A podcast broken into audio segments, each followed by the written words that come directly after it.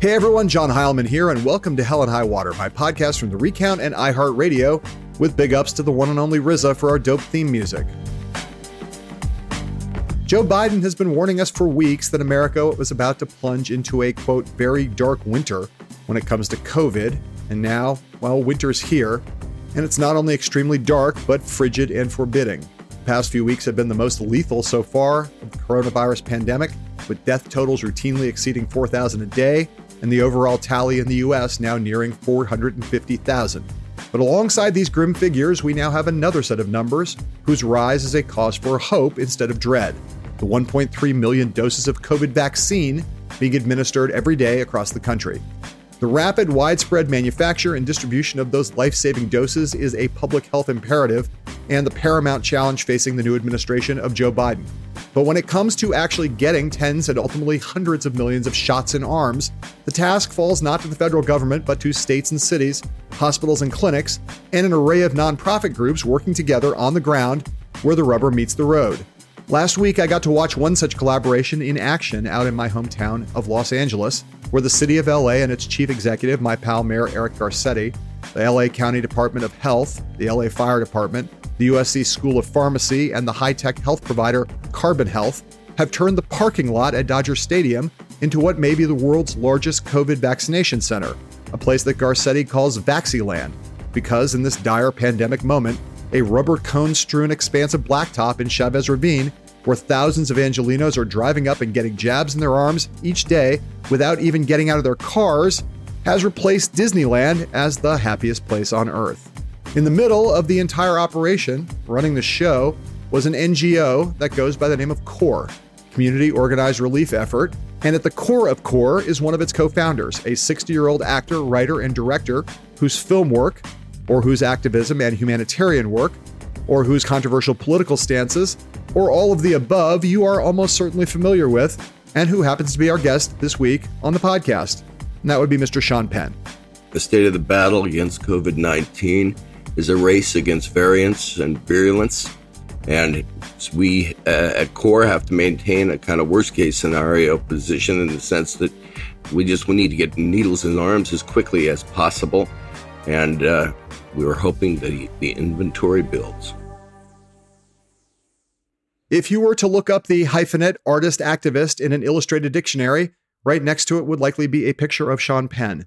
First, the artist side of the ledger. Penn has been making movies for 40 years, earning five Best Actor nominations and taking home two statues, and along the way, staking a decent claim to being the preeminent thespian of his generation. In the 1990s and 2000s, he cranked out a remarkable string of performances, Matthew Poncelet in Dead Man Walking, Emmett Ray in Sweet and Lowdown, Jimmy Markham in Mystic River, Sam Dawson in I Am Sam, Harvey Milk in Milk, Valerie Plame's husband, Joseph Wilson in Fair Game, many of them consistent with and illustrative of his extremely liberal politics. Which brings us to the activist side of the ledger, which first came to the fore in the context of Penn's opposition to the Iraq War and his fierce condemnation of the George W. Bush administration. He went to Iraq in 2002 the first of a bunch of global travels that would get him a lot of attention, a lot of it negative from conservatives, while at the same time he was getting increasingly involved in humanitarian relief work. Starting out in the lower ninth ward of New Orleans after Hurricane Katrina, he went there kind of on the down low, but where he really came above the parapet and was seen as taking a big role in those humanitarian efforts was in Haiti after the Haitian earthquake in 2010. And that was the beginning of the organization that he now runs the organization CORE. Uh, that first took root as a relief effort in Haiti. CORE is still in Haiti. And it became, you know, from 2010 to now, about 11 years into that organization, it's become a very central focus of a lot of his efforts. They have gone into places that have been beset by natural disasters and tried to deal with the human and infrastructure fallout in a lot of those places. CORE has also been in Puerto Rico after Hurricane Maria, in Florida after Hurricane Michael, in the Bahamas after Hurricane Dorian. And on the COVID front, they have become a really significant major player over the course of this past year. They have opened up 49 testing sites in the United States. They have administered over four and a half million COVID tests, which is a pretty significant contribution to this effort. They now have roughly 200 staff and volunteers operating at that Dodger Stadium facility, which started out as a testing site in the fall and then transitioned in early January into a COVID vaccination site, currently processing 7,500 or 8,000 vaccinations a day. Their official capacity is about 12,000 vaccinations a day. But Mayor Garcetti told me he thought they could do as many as 20,000 a day and hope to be doing as many as 20,000 a day if only they had enough vaccine for that. They desperately need more vaccine. They are waiting for the juice. And when they get it, they'll be churning out a lot, a lot of vaccinations at 20,000 a day. So I ran into Penn last week, as I said, uh, when I was out there filming at Dodger Stadium for my show on Showtime The Circus. We started talking, and I reminded him or tried to remind him that we had actually met once before in our lives back in 1986 when I was a college student at Northwestern University. He was a young actor, had just appeared in the movie At Close Range, an early role for which he got a lot of praise and started to come on people's radar as maybe like one of the most kind of significant actors of his generation. We spent some time together in a hotel suite. I was afraid of him because he had taken recently at that time to punching reporters and paparazzi. I did not want to be punched. So, as a effort to try to avoid getting punched by Sean Penn, I made a point of number one, avoiding talking about his new wife, Madonna, at the time. And I also made a point of opening a bottle of tequila early in the interview, which led to a really, really good interview and a very, very long night. Sean Penn remembered none of that when I saw him, but we still had a nice enough conversation that by the end of it, I said to him, Hey, man, um, you're doing really incredible work here. Maybe you should come on my podcast. And he said, Sure. And so, voila, here we have Sean Penn on Hell and High Water.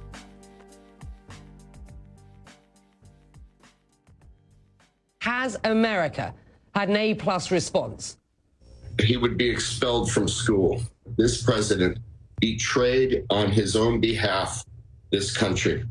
These, this is this is something where flamboyant terms are often used, and in fact, in this case, these these unnecessary deaths, this unnecessary hardship on our economy, is all in the service of a smokescreen related to a president who believes the stock market is his Trojan horse to victory, and instead it, it really is doing severe damage that we will be paying the price of for generations to come. Hey, uh, Sean Penn, great to have you here on Hell and High Water. Good to see you, man. Good to be here. Thank you. That was you talking about the now ex-president who, you know, presided over the bulk of this pandemic. You know, that was a pretty scathing assessment of Donald Trump and one that a lot of people share. Do you sense already that things are different and better with a new president in the White House, or is it basically it, it, so far it's just too early to tell whether this new administration is going to make a difference? It's not too early to tell. In fact, I think we have an obligation to go charging into something optimistic here. Certainly, the broad strokes of the policy plan in terms of the COVID response that President Biden has outlined checks all the boxes for the things that we who've been working in the space for the last 11 months have been feeling in consensus. Now it comes down to the implementation, and the hope is that the resources, both the financial resources as well as the uh, stock on, on vaccine, will be going more directly to localities, to cities for implementation because the public health departments have um, consistently failed. And that may be when we look at the anatomy of this uh, three dimensionally down the line, that may be because those departments of public health were not properly resourced in advance of COVID 19 to be able to step up to a pandemic. So it's not really about casting blame, but we do know that there are direct arteries to get these vaccines to people that have not yet been employed. And I'm hoping, very hopeful, that the Biden administration will be able to identify those. We saw each other last week in the Dodger Stadium parking lot. And in that cold open, you mentioned CORE. CORE is your NGO, basically, right? Community organized relief effort. Um, and you guys have partnered basically with the city of LA and some other government entities to get that thing up and running. Just talk a little bit about the process by which you became involved in doing this. We'll talk a little bit more about CORE's history in a second, but just about this particular thing, because I think it's a subject of great fascination to see you know the mobilization that's happening on the ground this is a, a hugely ambitious undertaking you guys are right in the middle of it. That's why, you know, your answer to that first question, very wonky, right? It's about implementation, and about infrastructure, and about all the blocking and tackling that needs to be done. And Biden has correctly sketched this out as this giant kind of wartime effort to try to get the country vaccinated so we can get past this thing. Just tell me about how you guys got involved in working in the Dodger Stadium project, which started out as a testing site and now is a vaccination site. Just tell that story. Well, as an organization, we had had some limited experience in infectious disease during the cholera outbreak in Haiti, which is where our organization began 11 years ago. So when this thing came to the world, including our home, this country, our state, California, uh, we thought we'd raise our hand and see uh, how we could contribute to the effort. So I had spoken to Governor Newsom, who uh, guided us, to Mayor Garcetti and the Los Angeles Fire Department, who were already beginning to stand up sites. By that, I mean testing sites. It was right in the beginning where, you know, a good day would be 100 tests. All of these sites were being completely operated by Los Angeles Fire Department. So that meant that those high skill set workers, city workers, were not going to be available to the other demands that would be the case on any fire department. And we felt that so many of these were were jobs of skill sets that could be taught and trained very quickly, which would allow the firemen and women to get back to their day job, be that as paramedics, firefighters, etc. So we started recruiting and training, and uh, from the community, from you know average Los Angeles residents, mostly very young people who wanted to raise their hand and help out their fellow citizens. And we built upon that, built upon that. We also wanted it to be a revenue source for those people. So we principally pay our people because a lot of these are, uh, you know, like throughout the country, so many people had lost their jobs. So we built the core to where in Los Angeles we're at about 500 staff and volunteers, principally staff, and then nationwide and internationally another thousand and change who are again working from within their own communities. And then we were able to work in partnership to evolve the systems that began with testing and the, all of the logistics involved in that, communication strategies, software setups for the input and the notifications for the contact tracing.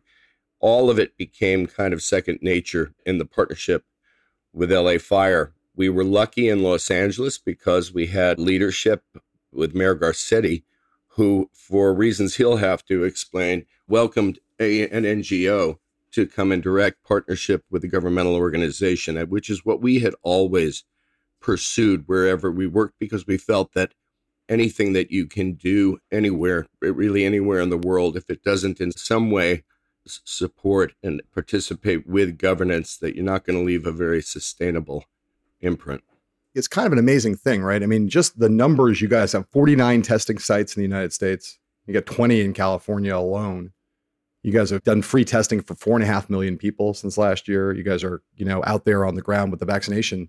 Your supply limited, as you suggested, but you know, you're cranking out thousands of vaccinations a day at this point. If you had more vaccine, you'd be cranking out more. I think Mayor Garcetti said to me that he thought that you guys could do 20,000 a day if you had the juice, right? Correct. You guys are hardcore on this, right? And we're very deep involved in this. And it's all private money. This is the thing that was stunning to me that you said to me the other day, which was there's no federal dollars involved in this. This is money that you guys have raised, some money obviously that's from the city, but it's all, all kind of astonishing facts in a lot of ways. I think a lot of people look at these things and think it must be a, just a government program that's in place out there at Dodger Stadium, but it's not. Yeah, that's kind of the bloodletting part of my job is scratching and kicking for these dollars that most certainly should have been coming from the federal government and from the county of Los Angeles, from whom we've received not one penny.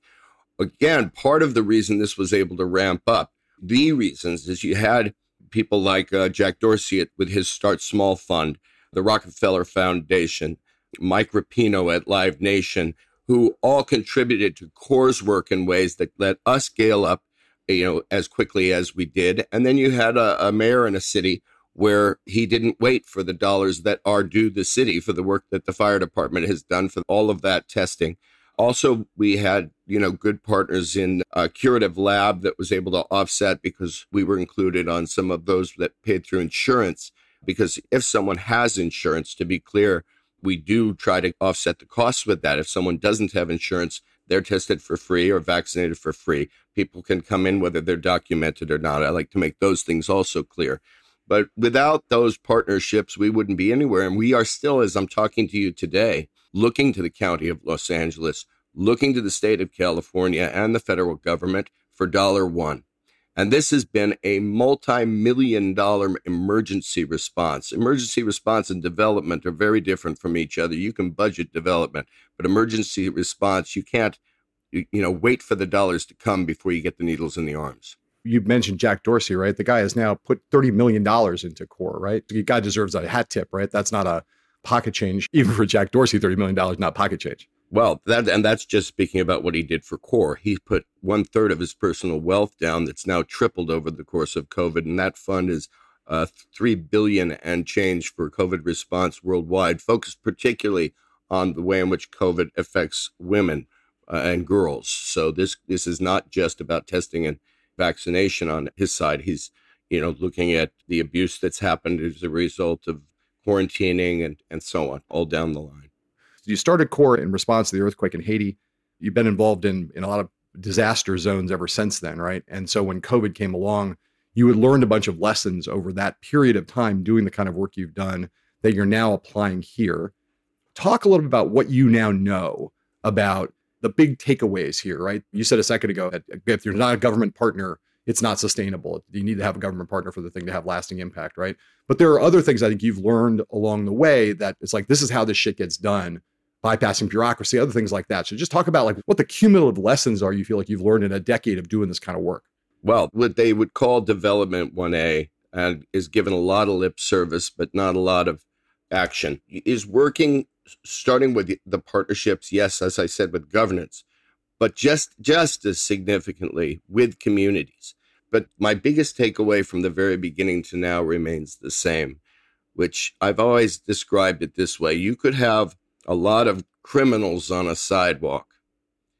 But if there's a kid in the middle of the street and a truck is about to hit that kid, there should be no planning session before you take the kid off the street and put him on the sidewalk.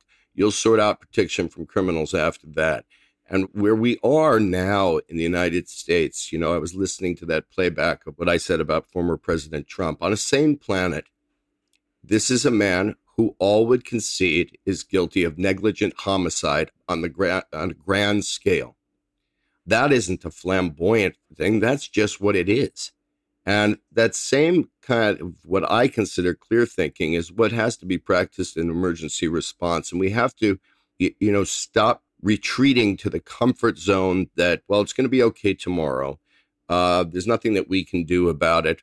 All the standard stand downs every citizen in this country has to recognize, first of all, how blessed we are in the sense that for all of us, and I don't know if it's going to be six months or two years before everyone in, in this country is vaccinated, but for every one of us, the light is at the end of the tunnel because of the incredible genius of these scientists who were able to develop these mRNA technologies.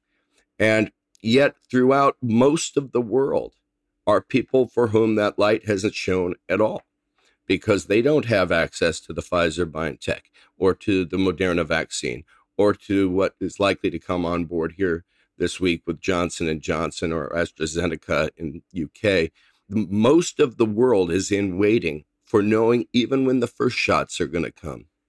So I think we should really buckle up and get this thing done, get our masks on, keep our distance, and be responsible and get through this period so we can reach out and help the rest of the world. Before I ran into you last week in the Dodger Stadium parking lot, I was talking to Garcetti. I think, you know, LA is my home. And one of the reasons Eric and I are friends is that, you know, I grew up out in the far west San Fernando Valley and we then have the shared bond of LA. I know you're an Angeleno. You were born in Santa Monica? Uh, born in, in Burbank, Sa- yeah. Santa Monica High School. Right. Okay. So, yeah, we went to high school just a few miles from each other over one little hill, right? And Eric said, you know, jokingly, when people are doing the check ins, people are starting to call Dodger Stadium Vaxi Land, the happiest place on earth. And I told him my dad died a few years ago and he was a huge Dodger fan. And we went to Dodger Stadium a hundred times when I was a kid growing up. And for the first time, I've really felt like it's lucky that my dad passed away when he did, because I would not have wanted him to have to go through COVID, living up in Simi Valley in a assisted living facility and being scared. I would have had to get him out of there. You know, I would have been terrified to have him living out there in the middle of all this. But I imagined him going to Dodger Stadium to get a vaccination if he were still alive and how emotional that would have been for him and another kind of great Dodger Stadium memory.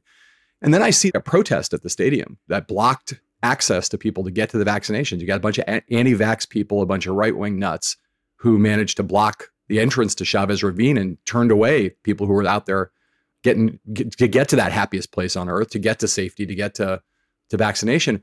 I mean, I'm not stunned because I know there's an anti-vax movement in the, in the country, and I know there are people who are afraid of the vaccine or are conspiracy theorists about it. What do you do about that? How do you guys handle that, both at a practical matter, like make sure that vaccine land stays open, but also the larger challenge of trying to overcome the fact that there is a lot of resistance out there, ideologically driven resistance, uh, fantasy of the people who live in an alternative reality. People are not wedded to science. This is going to be a big challenge to get the country vaccinated when you have that. That's a small symbolic representation of a much larger problem. What happened at Dodger Stadium?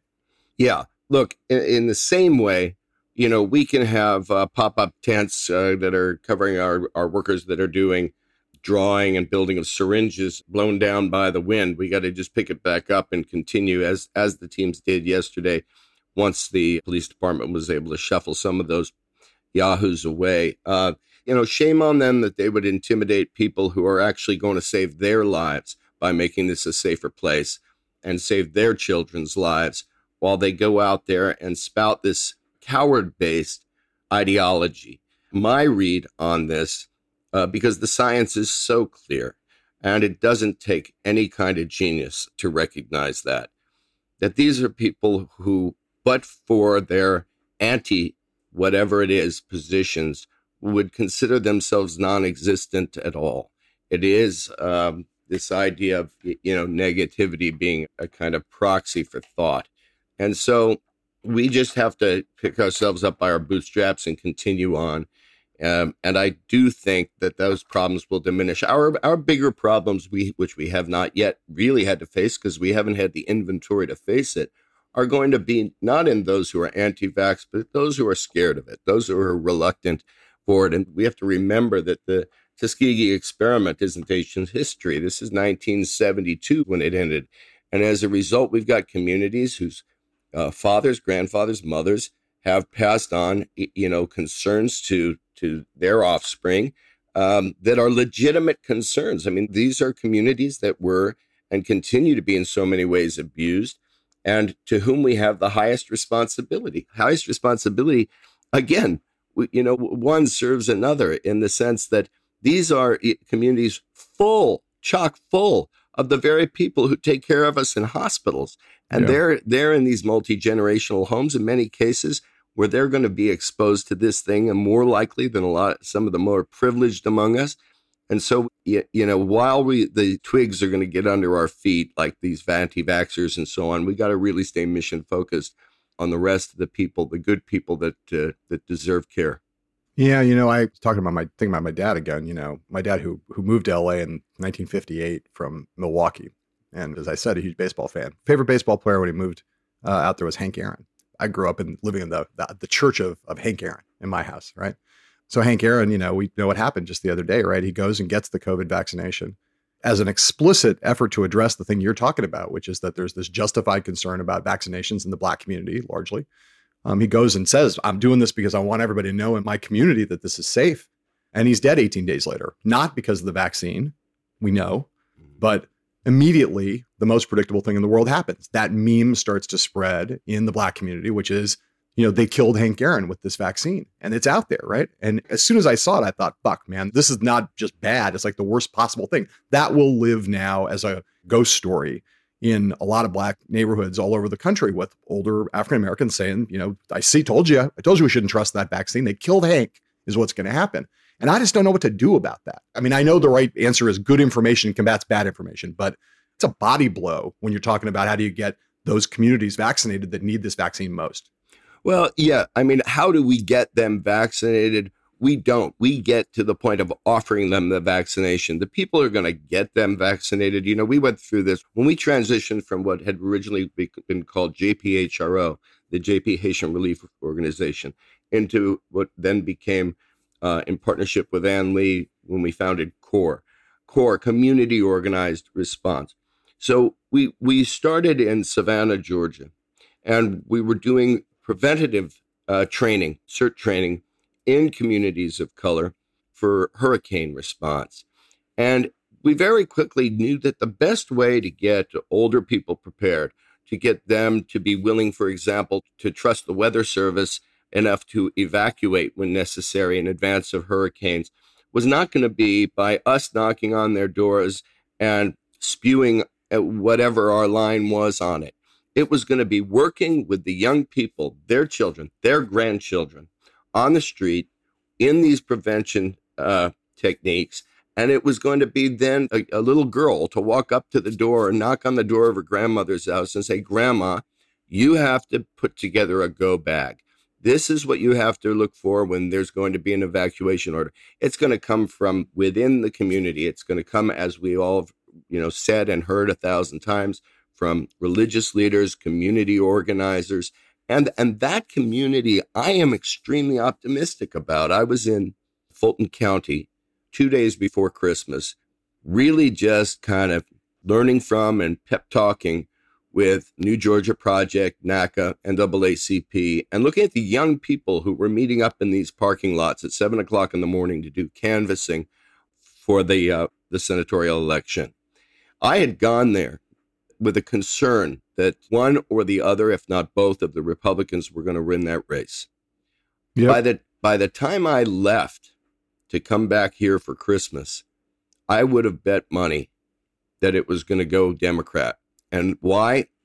Because that community organizing is working and is being generated you know, to a higher exponential degree now. And obviously, Stacey Abrams deserves an enormous amount of credit, but it's not only for elections. I think what's built out of what she and others did, and I think intensely in Georgia, uh, is something that's going to spread like wildfire throughout this country. And, and it's been proving itself. It proved itself with the Black Lives Matter movement. There is a citizen activism that will be the answer to how we get to those Black communities. It won't be us doing it, it'll be from yeah. within. Yeah, I did not mean to sound quite as condescending and patronizing as I did when I said get them vaccinated. I just want yeah. everybody to get vaccinated. I want to try to facilitate the uptake of this thing in every community, especially the ones that you point out where that have been hardest hit and where so much of the frontline healthcare work is being done. It's a good time actually to take a break. I want to talk about some of these broader issues that Sean's just talking about in the next segment of Hell and High Water. So stick around, listen to a couple commercials, and catch us on the other side.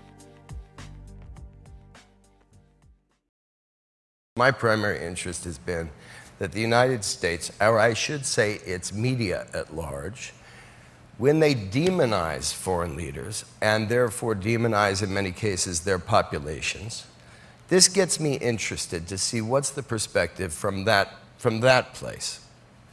Um, as they might have found it strange that our chief of uh, the secret police, who became the president of the United States, had a son who was being voted in Florida with the governor as the brother, and some things went wrong, wrong with our election. When you look at it from those countries, it seems kind of banana republic.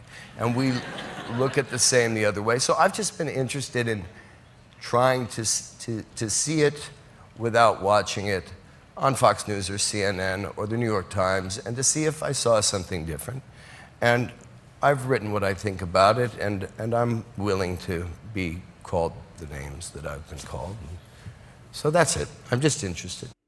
We're back with Sean Penn, and that was Sean Penn himself talking to Stephen Colbert a few years ago. The question that was asked there, which I think was a really good question because it summarized a whole bunch of stuff that's happened in your life, which was, hey man, you go and hang out with uh, Raul Castro, and you've hung out with Hugo Chavez, and you've hung out in Iran, and you've gone to Iraq, and you've done all this stuff you know, these are unpopular people. These are bad people in the eyes of a lot of people. Why do you do that, Sean? That was the question. And the answer that you gave was your answer there.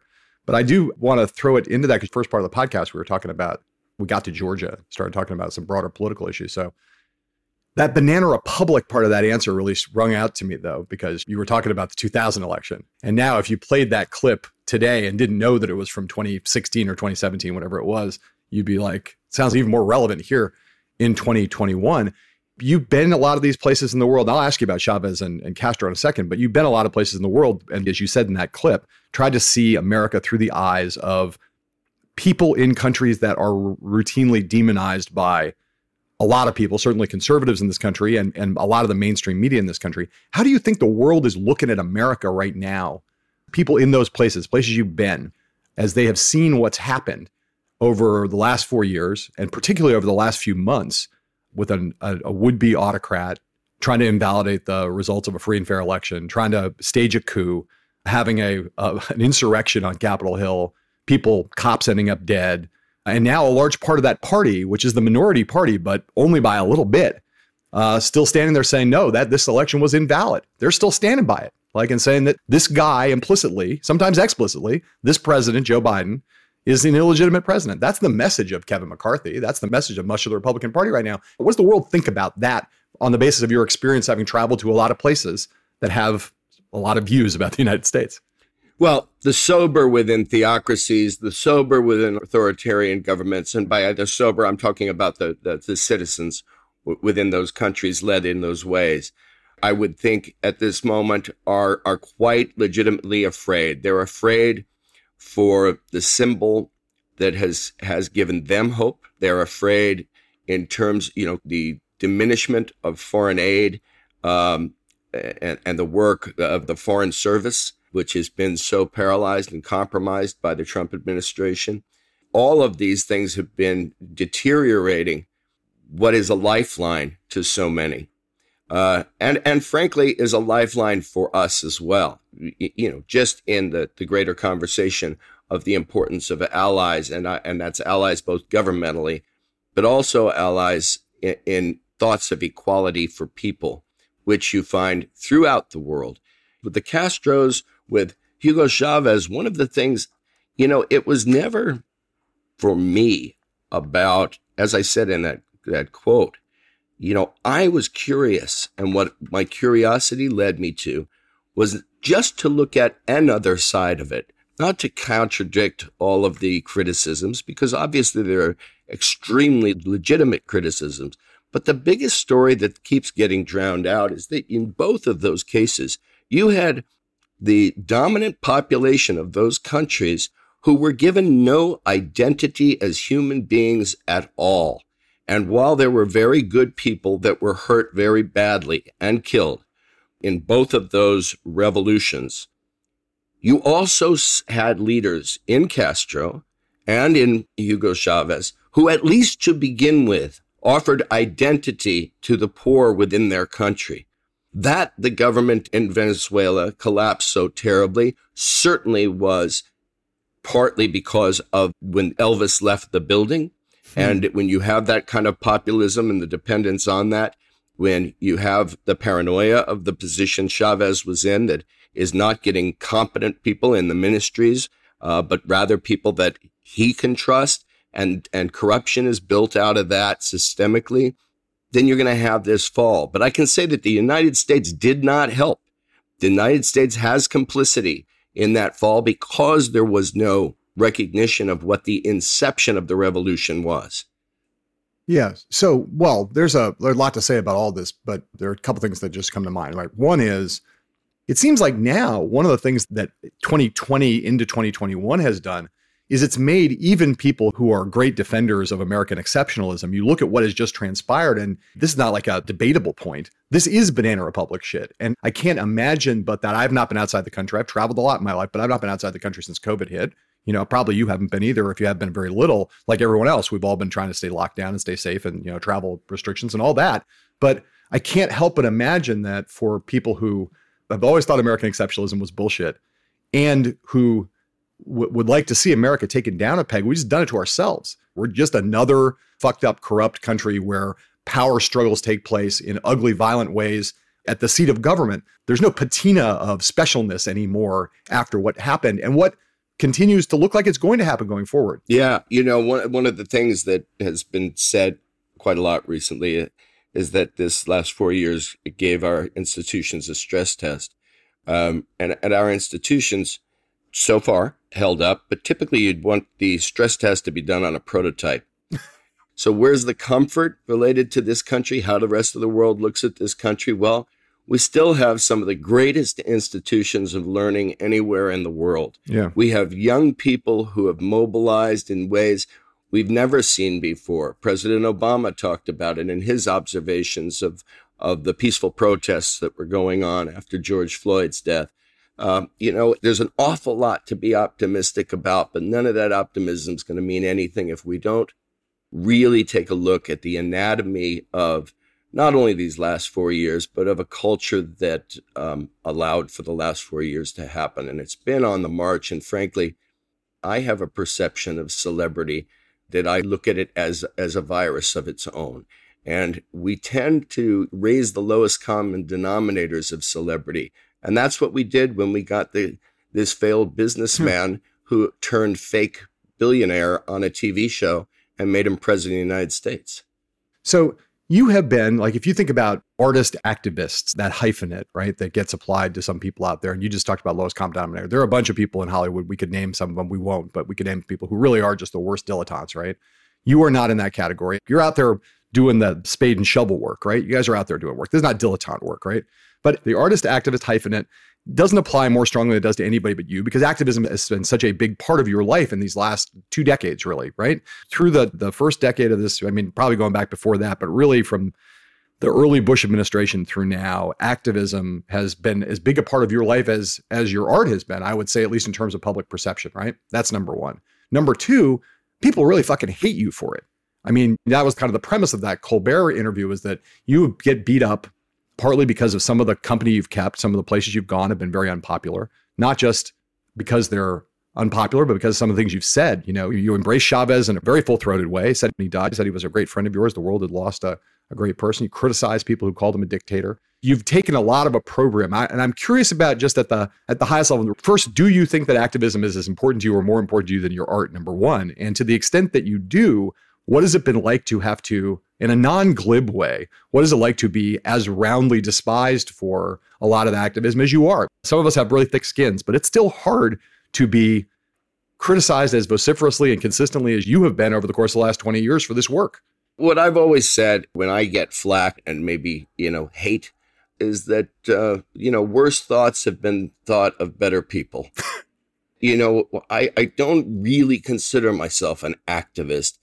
I don't really consider myself an artist. I'm one, one more citizen in this world. That's it. And I've got the access to the things that I can do. I have the thoughts that I have. I hope they lead to productivity, to things that are better for people. I'll make mistakes, but I, I would like to see less uh, uh, of the dilettante uh, culture. You, you know, we see it everywhere. But what what gets me up in the morning is uh, is what I saw in those parking lots at seven o'clock in the morning in, in Fulton County. Uh, you know, really, really uh, brave, engaged stuff. Um, so I guess the question is whether you regret any of the praise that you've given to Chavez in the past. You've said some nice things about him, talked about after his death how you were close friends and how you would miss him and so forth. And I, I do wonder, you know, on reflection, whether uh, you've had any reason to think twice about any of that or revise and extend your views as a fuller picture of Chavez's behavior has become clear.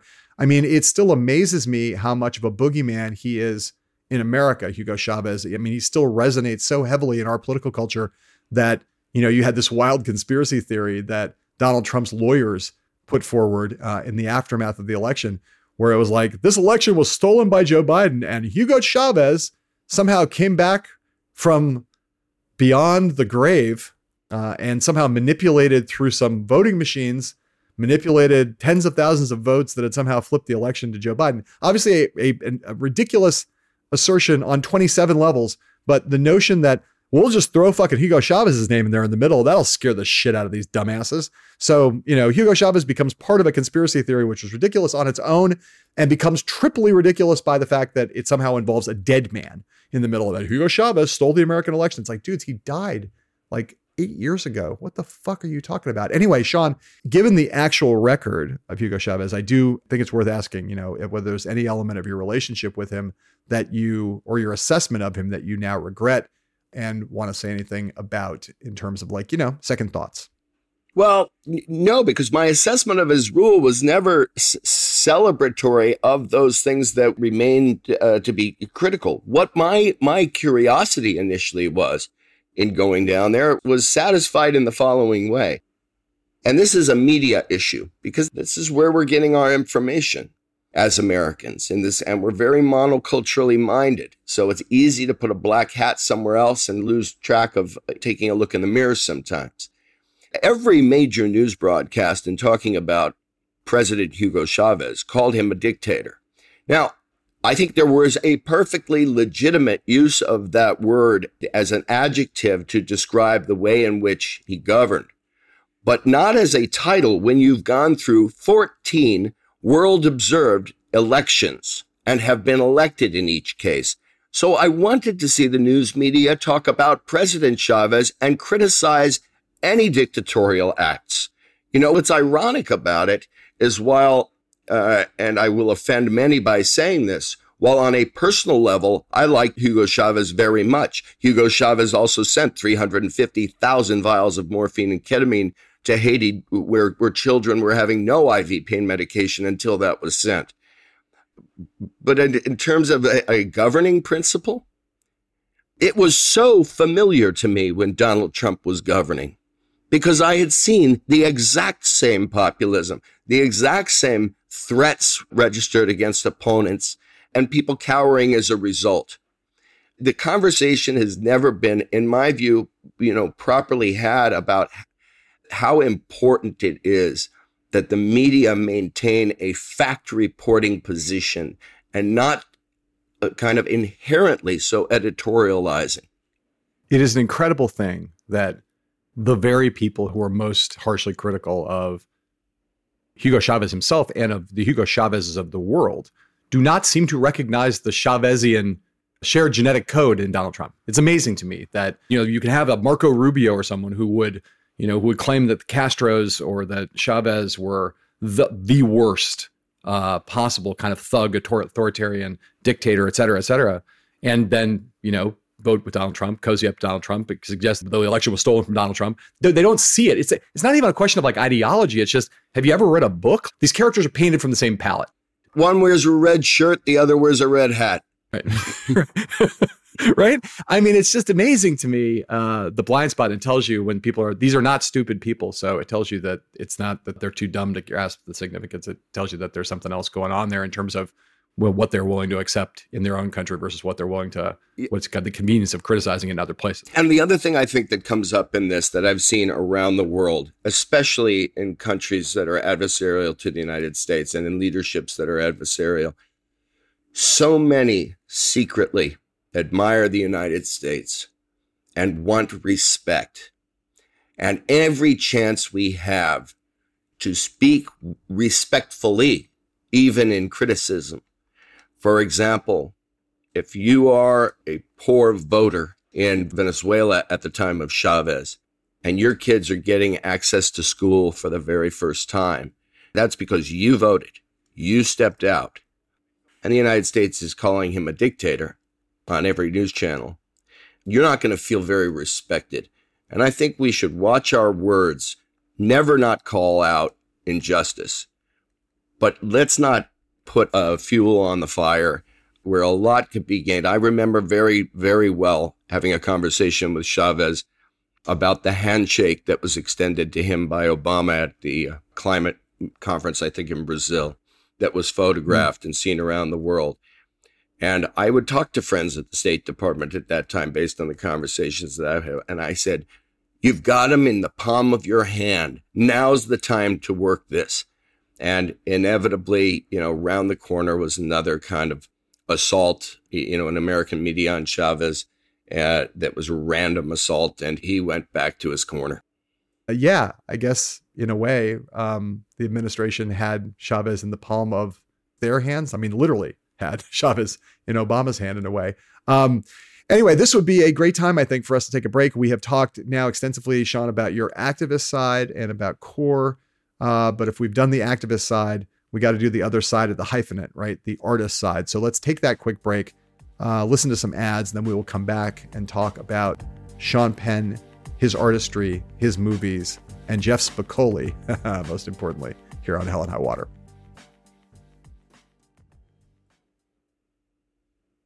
Yes? Yeah, I'm registered in this class. What class? This is U.S. history. See the globe right there. Really? Hey, May I come in? Oh, please. I get so lonely when I hear that third attendance oh, bell oh. ring and all my kids are not here. Sorry I'm late. It's just like this new schedule's totally confusing. Yeah, I know that, dude. Mr. Spicoli. That's the name they gave me. You're ripping my car. Yeah. Hey, bud, what's your problem? No problem at all. I think you know where the front office is. You dick! That was Sean Penn and Ray Walston from My Favorite Martian in one of the most important movies in the history of modern American cinema, Fast Times at Ridgemont High from 1982, a time when almost no one knew who Sean Penn was. And that part was like everybody I went to high school with.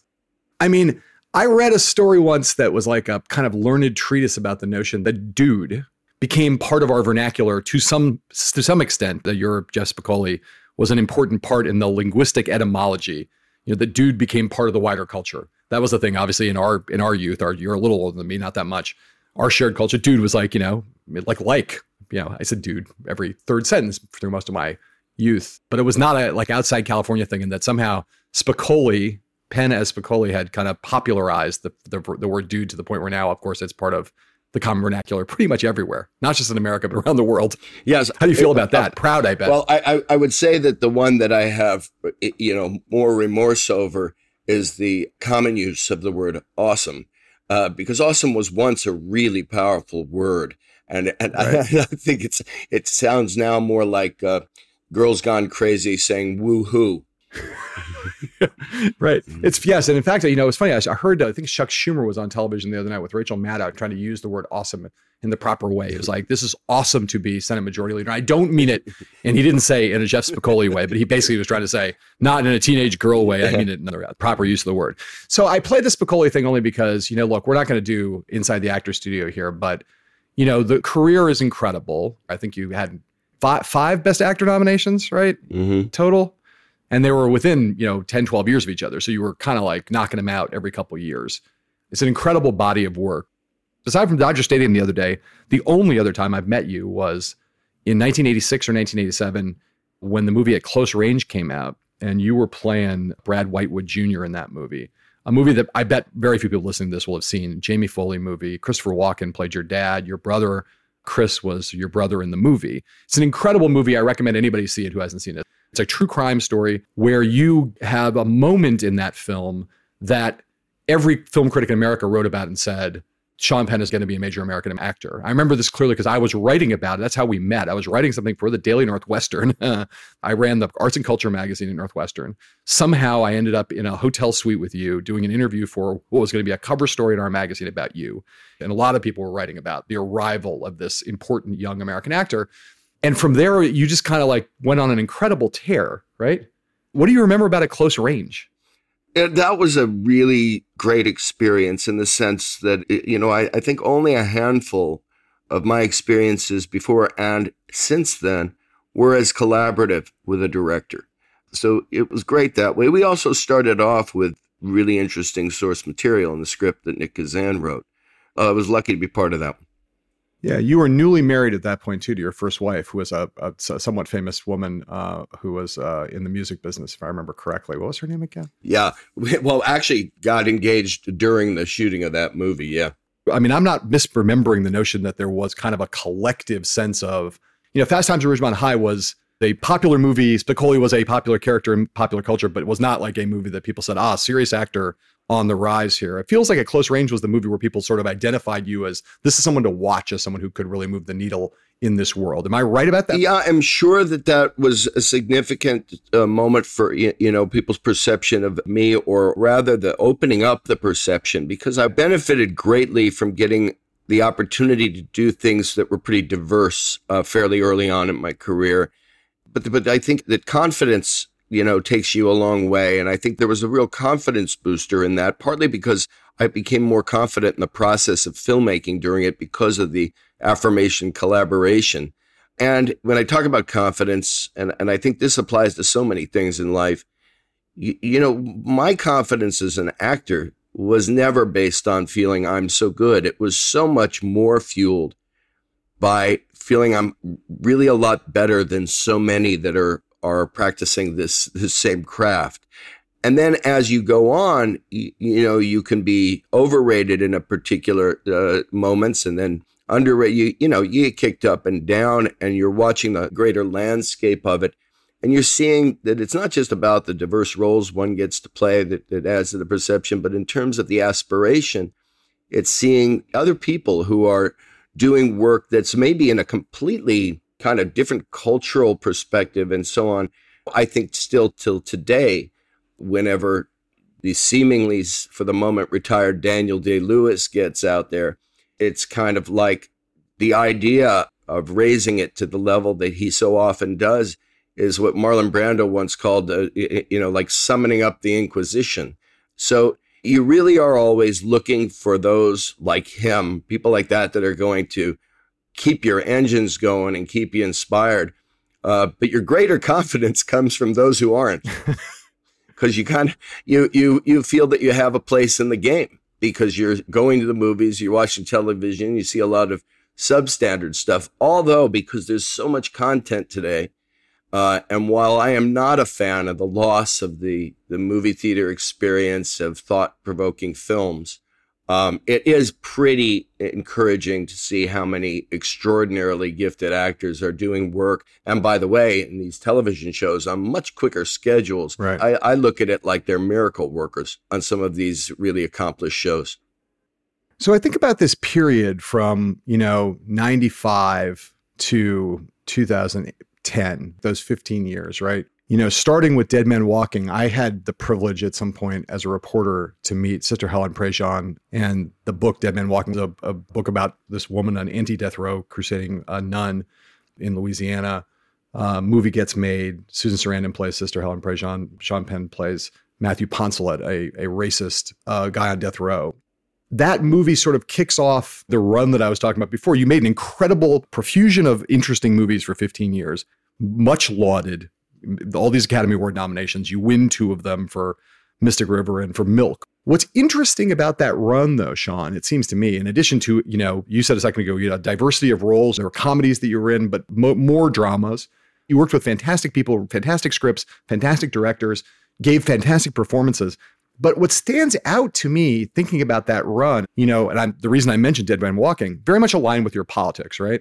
You were in Fair Game, where you played Joe Wilson in the Valerie Plame story. You were you know, Milk, obviously, a story about Harvey Milk, an important figure in the history of gay politics in America.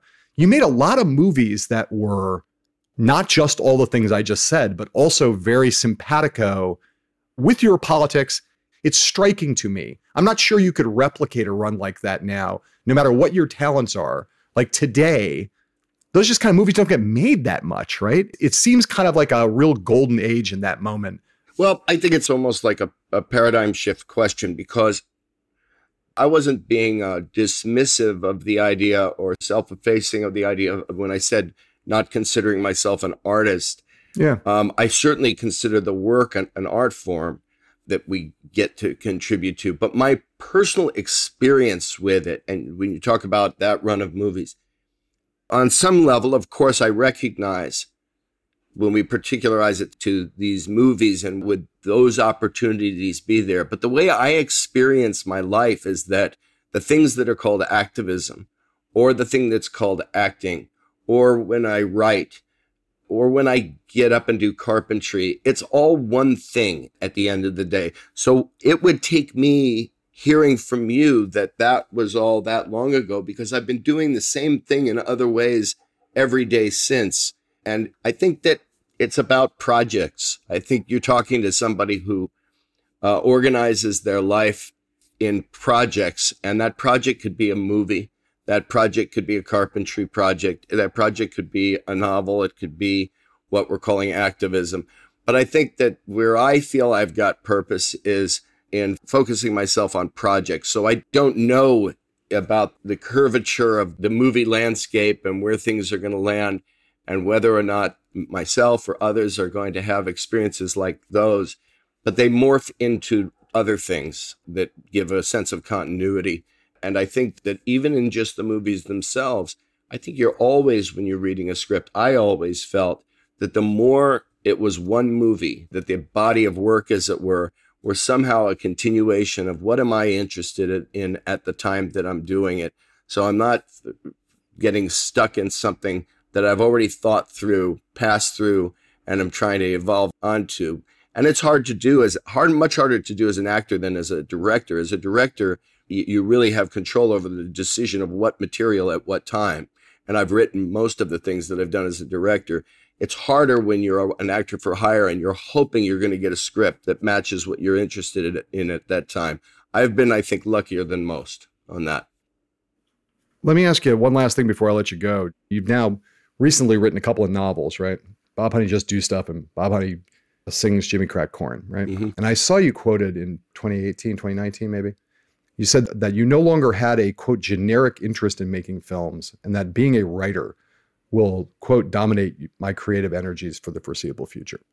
Just explain that. It does feel like between again what I will label your activism and some of this writing work you're doing it, it you're still acting you're still an active actor you still have a, a, career but you're not anywhere cranking out the amount of work that you did for a period of time what is in that what what's the reason for why you no longer have as you put it a generic interest in making films and why the shift towards writing what's what's behind that and do you stick by that well there's a couple of answers to that because god knows a fella has to make a living also and and and especially uh, given the, the the stuff that i'm involved in uh, y- y- you end up devoting a lot of your personal money to those things, and then you have to pick up the pieces after a pandemic and figure out how to, uh, y- you know, do that. So that is a motivating force. You know, being willing to get up in the morning and put myself into the shoes of another character, and at this point in my life, where my where what I would be, prefer to be doing is being kind of the master of my own destiny creatively and just be able to uh, on my own clock and not on a, a call time printed on a call sheet be able to write. But I don't see that that luxury is coming my way anytime in the immediate future. Yeah, you made a comment the other day at Dodger Stadium. I'll end with this just to be clear how serious you are about this COVID work. You made a comment the other day at Dodger Stadium about how much of your not you not giving numbers, but you hinted at the thing you just said a second ago, which is that this has not been a cheap thing for you. Your involvement has cost you not just time and effort, but you've devoted a fair amount of your personal resources to the CORE work. Yeah. Yeah, and it's not been as predictable like in in the past eleven years of this organization. Whenever I've had to personally put a stimulus into a project or whatever, it was always in the context of all right, then I'll find myself a job and so on. But in this case, because we don't know when film production gets up to a certain level and all of that, we don't know when what the future of the culture of theaters is. And going back to it just on a pure level, the girl I fell in love with is the movie theater experience, the event cinema, which really is gone in the sense that most of what's in the theaters is, you know, these big franchise pictures, very rare to be able to get uh, the kind of movies that I fell in love with into a theater. And so the motivation, aside from employment, to get up in the morning and throw something into a library of 10,000 books, which is essentially what the new theater is.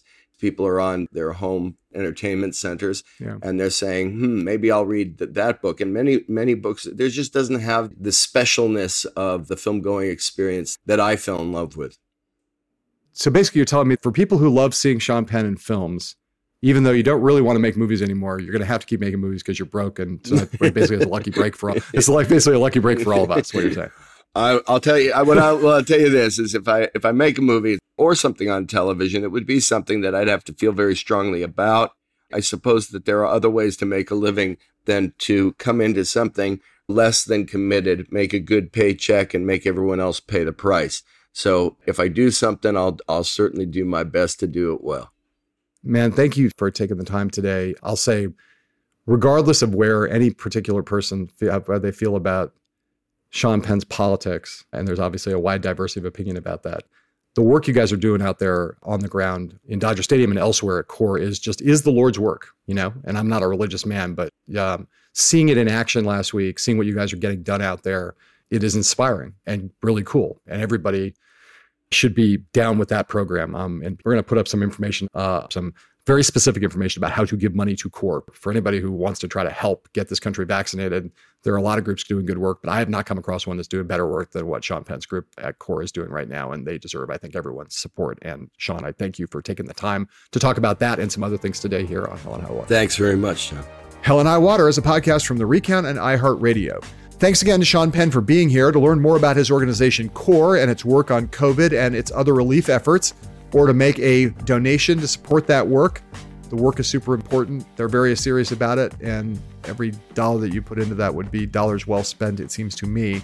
Go to coreresponse.org. And if you like this episode of Hell and High Water, please subscribe to the podcast and leave a nice rating for us on the Apple Podcast app. That's how people find out about what we are doing here. I am your host and the executive editor of The Recount, John Heilemann. Grace Weinstein is a co creator of Hell and High Water. Aaliyah Jackson and David Wilson engineered the podcast. Justin Shermill and Diana Roten handled the research. Stephanie Stender is our post producer. Sari Soffer is our producer. And Christian Fidel Castro Russell is our executive producer.